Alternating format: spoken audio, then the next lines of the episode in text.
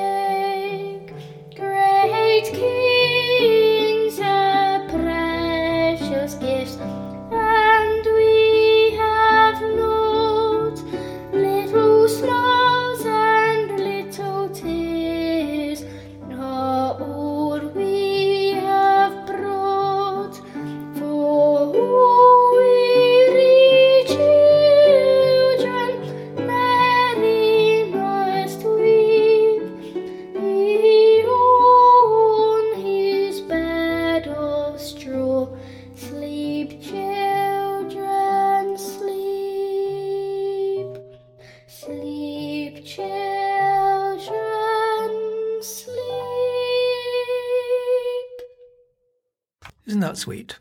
Very sweet. He's not sweet now. so that was recorded when Joe was just nine years old. And as Rachel said, he'd just started as a, a chorister at St John's College in Cambridge.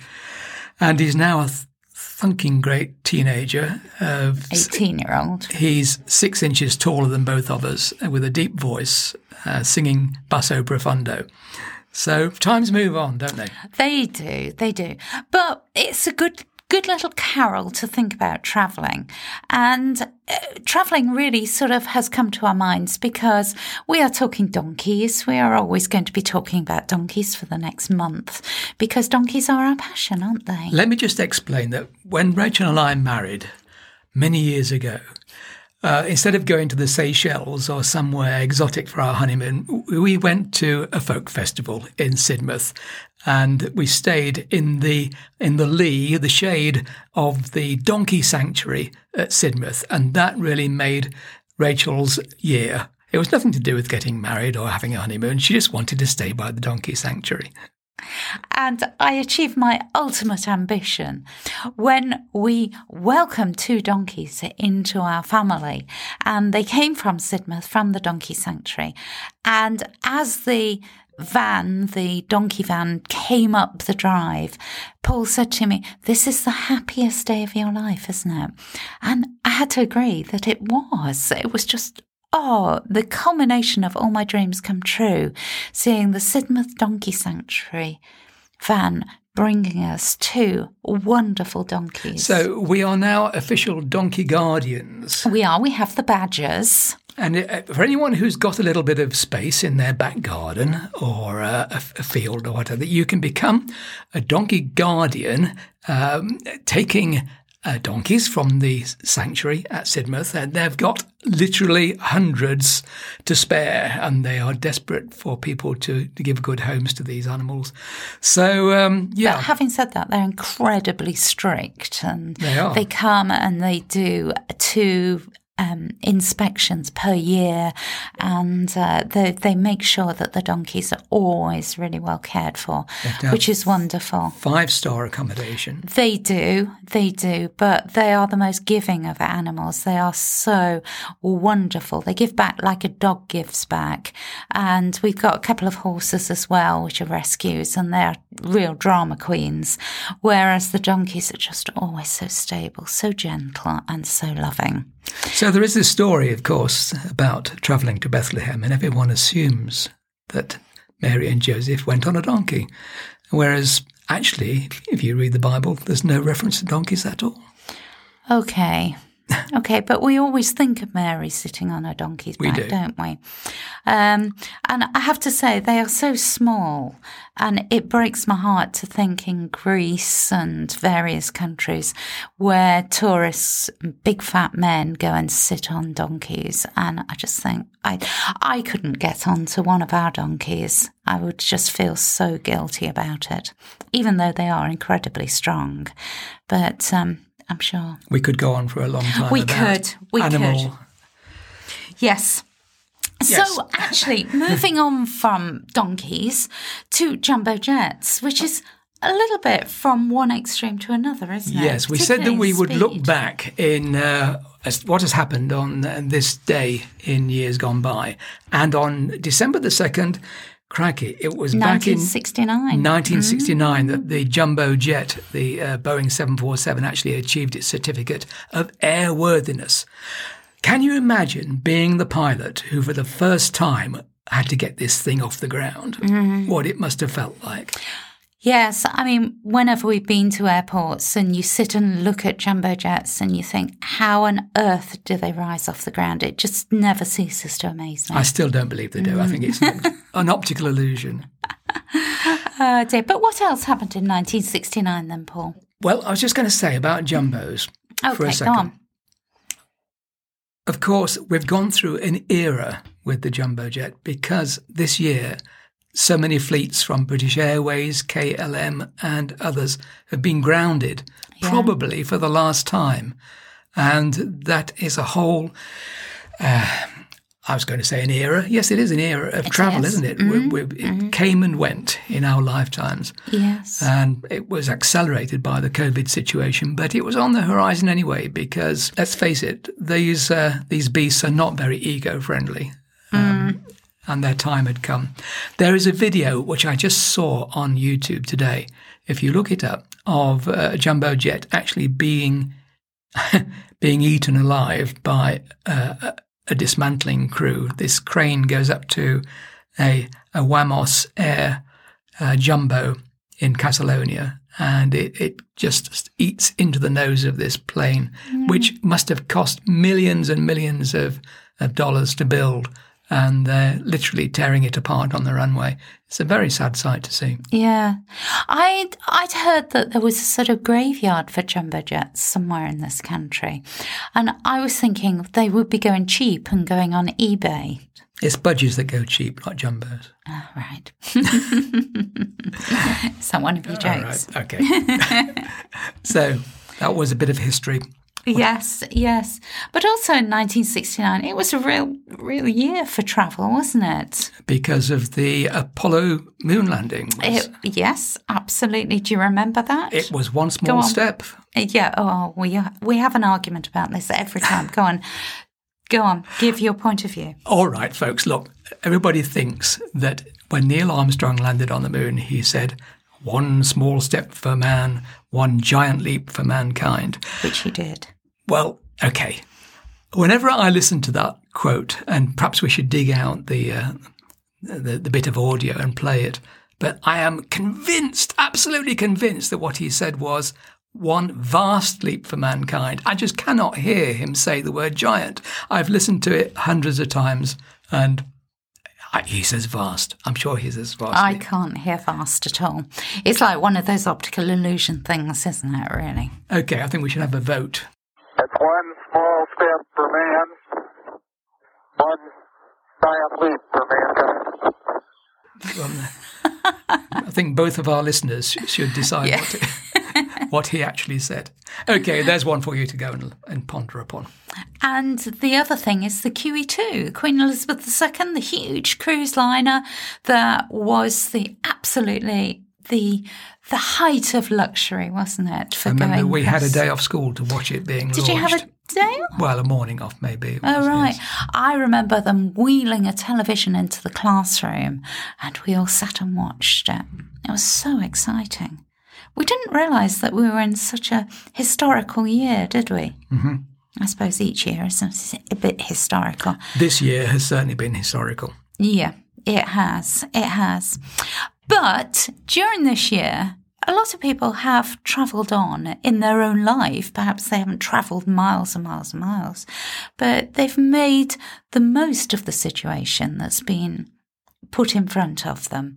We'd like to introduce a friend of ours to you. Her name is Trish, and during the lockdown or at the start of the lockdown, she heard that the hospitals in Bristol were desperate at that time for scrub caps, which are the hats that they doctors and nurses wear to keep their hair um, out of the way. Trish decided that she would contact friends. She put out calls on Facebook and all sorts of places. And she got a group of sewers together. And she was very keen to make a connection with people she knew and people she didn't know at all. And this developed into a little sort of home industry that kept a lot of people busy over the whole of the first lockdown period. So we put it to Trish that this exercise really had made a connection between a lot of people who came together for this purpose and really felt a, a sense of spirit together. Yes, because, you know, I, I had a list of all the girls that had contacted me, and, you know, they would send me messages. We set up a little WhatsApp group. And I think people just, as you say, felt that they they wanted to be useful, and it was a way of just coming together. And I mean, I had one lady whose sewing machine was literally dusty; she hadn't had it out for years, and she got it out and she started doing the caps for me, and she was really enjoying it. And I think it's probably shown people that they can achieve a lot more than they thought they could. And when you're working together with a group, it does make it a lot more interesting and a lot more, you know, worthwhile. So it, it's helped them mentally as well as anything else to keep themselves busy when we haven't been able to see friends and family. You, I, and Rachel are, of course, far too young and frisky to remember all that I'm going to talk about. But it, it kind of rem- reminds me of what Grandma used to tell me about the war years, uh, where people pulling together in adversity. Yes, absolutely. Yes.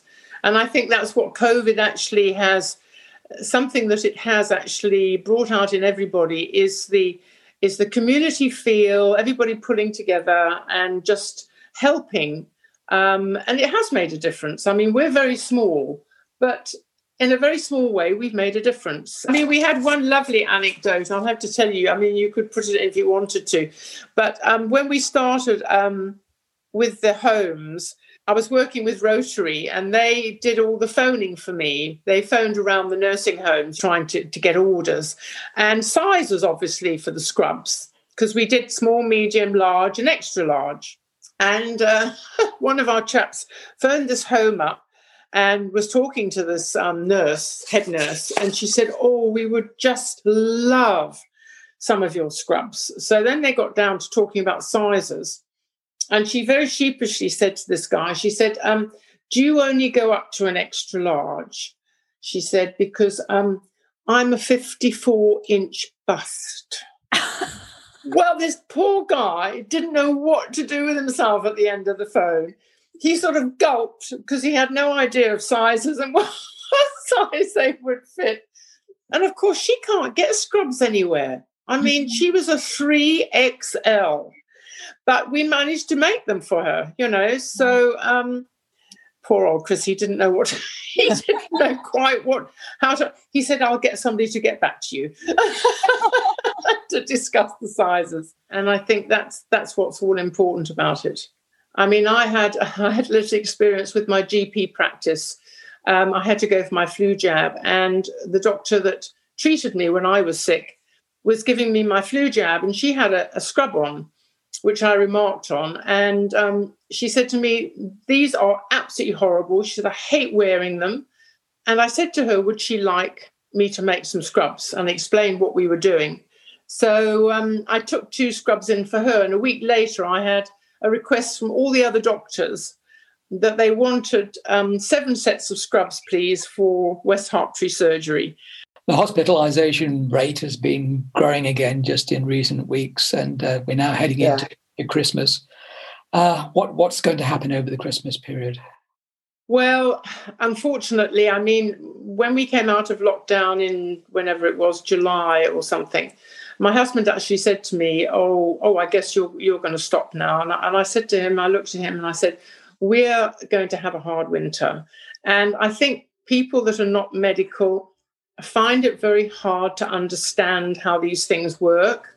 And I think you just have to listen to people that are interviewed on the news, that some of them uh, just don't get what this virus is and how it spreads. And they think they can go out and enjoy themselves and, you know, when the rates are coming down. But unfortunately, we have to pay for it later on.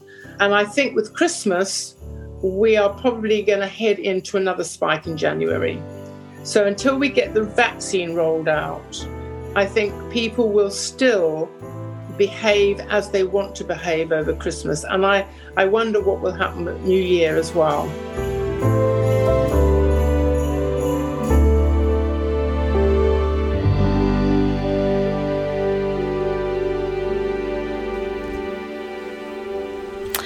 So, if you were with us yesterday, you'll know that we had the, the Reverend Simon Lewis, who is joining us every day on this podcast, with his Christmas story. And he asked that question What do you do when an angel pops up and says that you're about to have a child? I think it would be a bit of a shock for me on several levels. It was a shock for Mary, too. It was. According yes. to the story, anyway. Mm. So, um, Here's Simon again with part two of the Christmas story.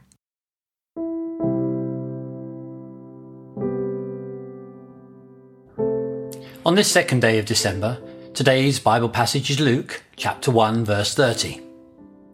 The angel said to Mary, Don't be afraid, Mary. God has been gracious to you. Now here's the question Why gracious? What does gracious to you mean? Here is my take. Gracious, in terms as we use it in our day to day lives, means being kind and pleasant to someone.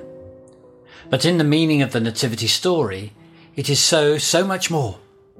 It is about God responding to someone who is, yes, full of goodness, oozes kindness, never stops caring, basically is loving, seeks to do those things in what they think, say, and do but who also has their mind on God as the source of these things. We are told that is who Mary is an ordinary peasant girl who, as I said yesterday, was probably between the ages of 12 and 15, living an ordinary life. But please remember, when this happened over 2020 years ago, give or take a year, a life for a girl was very, very different. It is most likely that this ordinary girl was performing ordinary domestic duties around the house when the messenger sent by God arrived. And because of who Mary is, God is responding to her graciously. I suppose it's all about reaping what you sow. Our unconscious behaviour, demeanour, and how that attracts others either towards us or away from us. Can we all be loving? Well, the answer is yes, but I'd add, we can't do it alone. And so we aren't always loving.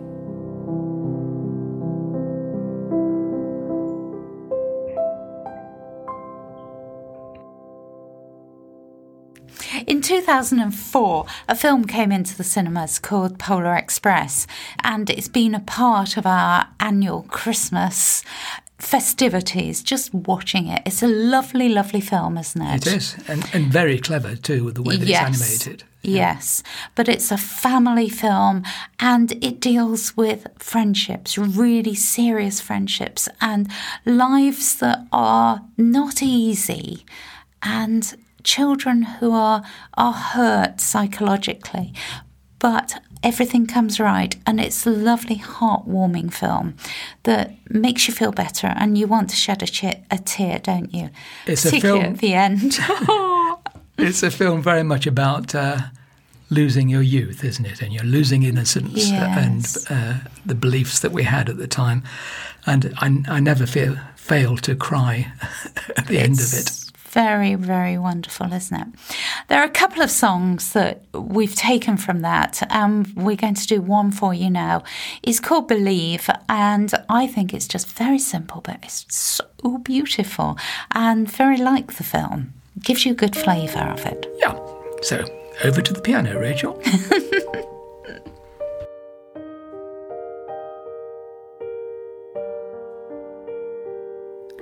Children 所以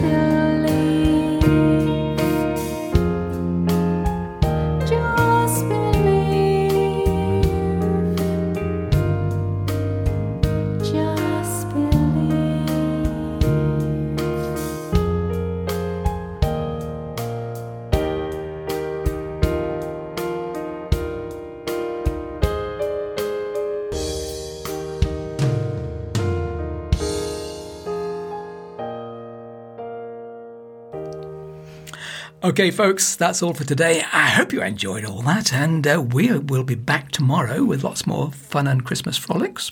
Yeah, you haven't given us a joke yet, Paul. I mean, we've got to the end of the second day without a poor, bad, appalling joke. Okay, um, so here's one. Yes, Okay, are you ready for this? I'm ready. I'm I'm prepared. I'm on the edge of my seat. So, who hides in the bakery at Christmas? I don't know, Paul. Who hides in the bakery at Christmas? A mince spy! Perhaps I shouldn't have bothered. okay, folks, see you tomorrow. Bye. Goodbye.